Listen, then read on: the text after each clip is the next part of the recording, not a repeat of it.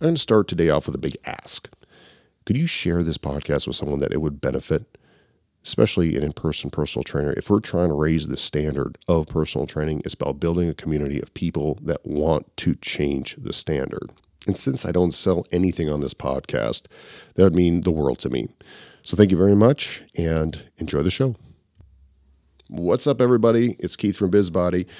Today's a little bit different. We're going to talk about muscles as a medium. And what I mean by that is yesterday there was this epiphany that I had, and I'm sure some of you have had it as well. But think about this. Um, what does the mind muscle connection mean to you? Like, what does it all mean? And what's interesting to me is that um, using muscles as a medium as a personal trainer, we have the opportunity to become very influential either way of promoting health or or not health and just and just hear me out on this is that one of my clients they they came in and, and they weren't feeling that great and I asked, okay, did you go to the doctor? And I know their medical history because I, I, have a whole process for saying, okay, is this person clear for for activity? And, and they were in some pain previously, but they're I could also frame it say, like, or they're in pain from um, doing a lot of work because they do have medical conditions. Where I'm like, okay, if they have this problem, maybe they should be going to the doctor, right? And maybe there's a, there's an underlying condition that needs to be addressed right now. But if they're in this acute uh, phase of pain, should I even be seeing them, right? So I had these questions framed around this client that's not feel, feeling well, and as we just were talking and going through some of the notes of things that they had trouble controlling, they were feeling better. And I'm like, you know, I, I knew what my risk level was during that time because of the process that I put together, um, that, that I educated myself in from various places to, to have an opportunity to reduce my risk. And she made this comment, which was really, really interesting. She's like, you know, when I come here, you, you take care of not only the questions, but I, I feel like you listen to me. You listen to me more than my doctor does. And and what was interesting is is not only did I thank her for the compliment, but I also reinforced the idea that, you know, talking to a doctor that listens to you me, like matters.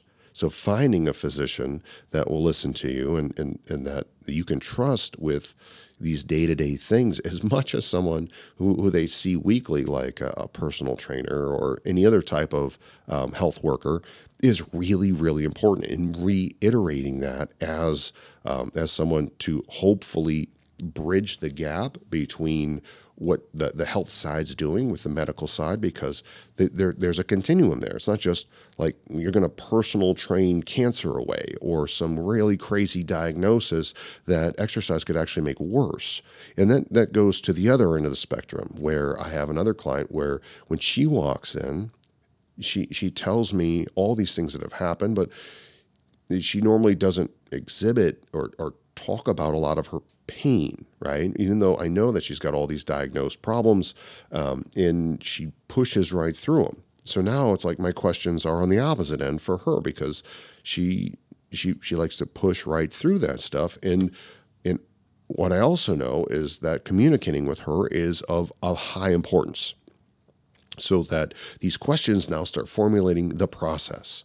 Because it is that going to happen in a group setting? Are you going to be able to do that in a group setting? This is very niche down to a one on one environment. And what do we know about one on one environments and personal training when it comes to, to margins? Right? There's slim margins in personal training. There's not a lot of um, profitability in it. So you you what you charge is pretty much what you what you're going to be taking home, which is usually about half of that. So then having your process, number one, because you care, is your client centric response. And number two, the way you build out your pricing structure and modeling, which will allow you to then be able to care because you're not stressed as a practitioner to move forward is of grave importance because these questions of putting the client first is hard to do when you're under a lot of stress. And that comes right back to muscles as a medium. I was only able to see how the questions that I was asking, which is all about the, the, the client, where was also help help me find out that these muscle, the mind muscle connection being a medium towards someone's well being, how they navigate their environment.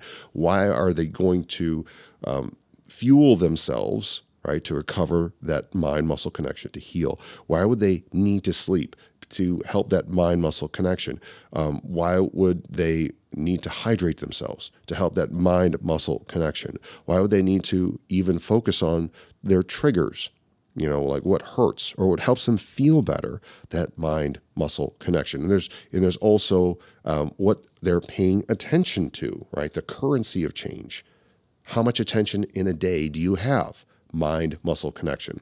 So this just was something that I, I felt like it was I needed to share with you guys because it just struck me the other day and it's like muscles as a medium and then also client centric response because you care and because your model allows you to do so. So I hope this helps um, you figure out, or maybe you're maybe you're there with me on this one. Maybe you're not there with me, and maybe this is way out in left field. But I hope that this helps hit home for some of you because it can completely define the purpose for why you're even doing what you're doing. Which is, if you're taking care of people, if you're not taking care of people, if you're helping people and coaching people that uh, have diagnosed diseases, have um, previous surgeries, traumas on medication, that you have a process that is client centric, that you're not stressed, so you can be there to help support them and figure out the things that they need so they get better, so that it comes back to you that you're doing a, a, just a kick ass job. So, thank you again for listening. And once again, thank you for leveling up the standard of the exercise industry.